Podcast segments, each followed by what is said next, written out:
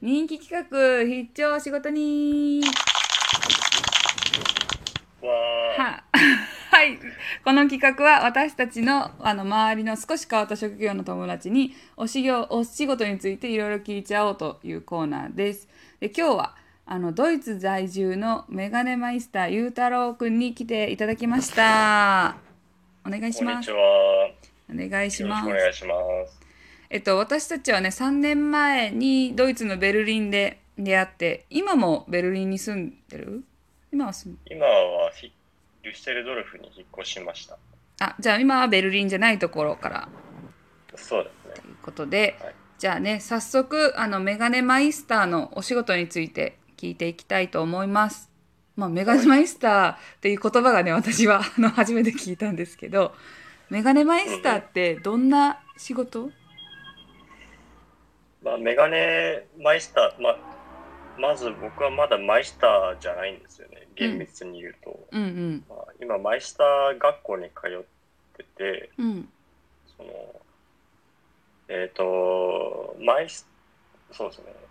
なんて3年間の修行を終えて、いわゆるその、一人前になった形で、ようやくマイスター学校に10月から通えているっていう形。だからマイスター学校に行くにはそもそもまたメガネの学校に行ってたっていう。そうですね、あの、3年間のその、アウスビルドゥングっていう、その、修行システムで、うんまあ、現場と学校半々ぐらいで通って、うんで一人なんか試験を終えて一人前の、えーゲゼゲゼールっていうそゲゼのタイトルのゲゼール日本語でどういう意味それドイツ語そうドイツ語ですねゲゼールは日本語はなんか職一人前の職員みたいなへえゲゼじゃあ別に、えっと、ブーツもゲゼレがいるってことかブーツとあかいブスそうあのーそのシューマッハっていううん F1 の、はいはいはいわかるあれは、あのシューマッハっていうのは名前直訳すると靴屋さんなんですよ靴を作る人、うんへえシューマッハっていう例えばそのゲゼルの,、まあ、なんかその仕事があるんですよね。うんでメガネ屋はそのオプティカーっていうオプティシャンっていうタイトルで、そのなんですかね職 職,、えー職業の名前がついています。へえちょっと日本とはまたそれは日本ってあんまないもんねそういうなんかゲゼレついたりとかそうそうですねなんかこう修行しなんかそのなんか親方について修行するみたいなのはまあ、んまあ、少しは残ってると思うんですけど、まあ、その、多種多様にわたる職業で、そういう制度、制度的にそういう修行システムが、まあ、確かに日本ではないんじゃないかなと思いますね。うーんそのメガネの、えー、と前の学校でメガネのなんかこう学ぶやんな何が変わるんかなそのできることというか。メガあ、ネそうなんですね。うん。あのーそのマイスター学校に通うこ、通いながら、その、まあ、ゲゼレと、ゲゼあのー修行、なんていうのかな、ゲゼレでやれることよりも、あかなり多くのことを勉強できします。まあ、マイスター学校ですごい勉強して、例えばその、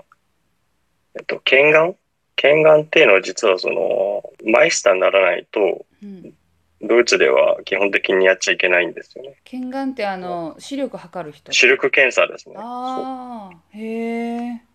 う日本だとそういう制限がないと思うんですけど、法的な。うんドイツではそれが結構、やっぱそう、医療的な行為、医療に少し近い行為なんで、うんえー、まあ、ドイツでも法律で守られてますね。へーじゃあちょっとあのが眼科医じゃないけどそういう知識も必要多少必要。あ、そうなんです。そうなんです。あの、そう、そう、あの、マイスターの仕事で、まあ、加えて言いたかったのが、その、まあ、コンタクトレンズうんを、その、フィッティングするうんうんっていうのと、あと、その、病気、うん。えー、なんつうの、病気をの早期発見みたいなこともしますねへあちょっとい医者っぽいこともなんか勉強するんですよね。えへえなるほそういうこともできるようになって、まあ、ドイツではメガネマイスターですね。ど。じゃあちょっと日本のあの日本のメガネ屋さんというか例えばあのお大手のさメガネ屋さんがスーパーとかにスーパー入ってたりするあの感じとはちょっと違う、ドイツではメガネの立ち位置というかは販売方法みたいなのがちょっと違うということなんかな。いやー、どうですかね。まあ、メガネによってやっぱり、その、まあ、デザイン重視、まあ、フレームをファッションアイテムとしてうんうん扱っている、えーまあ、それを主主軸としているみ店もあるし、うんまあ、その、目、目の裏側を見たい。その網膜をうんカメラでこう撮って、うんそれで病気の予兆みたいなのをうんそう検査するのに特化したメガネもあったり、へえ。いろいろあります。日本、日本、あんまりわかんないですけどね。 なんかでもメガネはそういうイメージないですよね。え、ゆうたろうは、じゃあ、メガネマイスターが終わったら、メガネを自分でデザインしつつ、メガネを、職人さんではないっていうこと。実際にメガネの、なんていうか、フレームを削ったりとかするわけではない。えっと、そうっすね。なん、なんていうのかな。うーん、まあ僕はその 3D プリンターを使ってメガネをデザインしてたんですけどう、ん。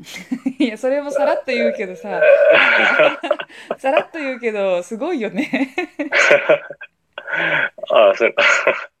そのすごく、まあ、あんまりいないですけどね。えっと、まあ、メメガネ屋で働くんだったら、やっぱりその、職人的な側面が多多い、その、なんていうのかな、仕事うんうん。をすることになりますね。まあ、フレームも必要に応じて削ったり、なるほど。うん、だからまあこのマイスターの資格があれば、まあ自分の希望するいろんな形でメガネ屋さんメガネ屋さんとして携われるみたいな感じ。そうですね。まあ、メガネ屋としてはもうオールマイティに、うーん。まあ、検検査もで、検眼もできるし、えーそうですね。まあ、えー手作業みたいな、うんうん手工業的なこともできるし、オールマイティにできますね。そうなんかさっきさらっと言ってたさその 3D でなんかつ 3D なんかあの作ってるんですみたいななんか私が出会った時かなあの、えー、とそれを遠隔の人がつけてもらってもこっちで出力してある程度合うメガネが作れるみたいなのやってなかったあの時。ああ、そうですね。写真、あと、そうですね。3D プリン、まあ、そのお客さん一人一人に合わせたメガネうんを、えー作れるっていうのが、その、まあ、プ 3D プリントメガネの特徴っていうか、その、なんつうのか、利点、利点なんですね。その、あの、こう、あの、大量生産品だともう合うか合わないで、大体、その、その買えるメガネってこう、お客さんにとっては限られてると思うんですけど、うんうんまあ 3D プリントはその、その人に合った、その人の鼻に合わせて、そう、メガネを一個一個、個別に生産することができる。へで、それもまあ、その写真とかを見て、えーまあ、経験が、経験を積めば、まあ、遠隔でもある程度できるようになるみたいな。ーすごいすごい進ん進んでる。 そうですね。そうカスタムメガネのそう、メガネといえばフレームを選んで、あとはこう耳の部分でどうにかするイメージやったから。ああ、そうですね。今まではね。そう。えっと、今、ゆうたろうはベル、えっと、ベルリンじゃないわ。なんだったっけデュッセデュッセルドルフ。あ、難しいね。デュッセルドルフにういるん。けど、その、な、何年ドイツにいるのかとか、そのなんでこのメガネ職人を選んだのかみたいな。そうですね。えっ、と、ドイツ来たのは2015年の9月なんで、もう5年半ぐらいですね。すごい長い。うん。まあ、大学卒業して、 1年日本の、まあ、駐車場会社で働いてたんですけど、へなんえ、知らなかった。駐車場外、駐車場店舗の店長みたいな。へそうえ、ええらい、すごい転職じゃない。そうです。地下で、なんか、お客さんに駐車券渡したりするみたいな、そういへうー正社員の仕事してたんですけど、はい。まあなんか、地下にいると、反動で海外に出出たくなっちゃうみた いな。いや、明るいところよりも飛び越えて。 そうそうそう。もう飛ん空飛んじゃうみたいな感じで。へ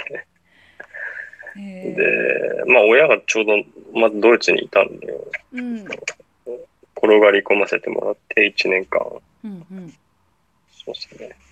まあ大したこともせずに過ぎ過ぎて、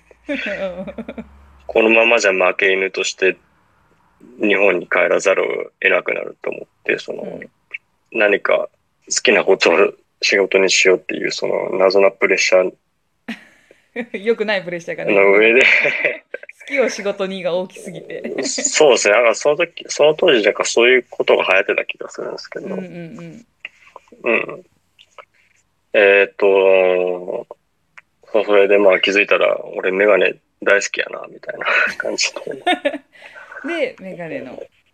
そうですね。そう。あ、ちょっとお時間が来たので、じゃあ次。あ、もう、そう、あっちは。はい。なので次、その、えっと、ドイツと日本のメガネの違いとか、なんかプロから見ていいメガネだなとか、まあ、えあー自分に似合うメガネの選ぶコツとか、ちょっと教えていただこうと思うので、続きに続きます。はい。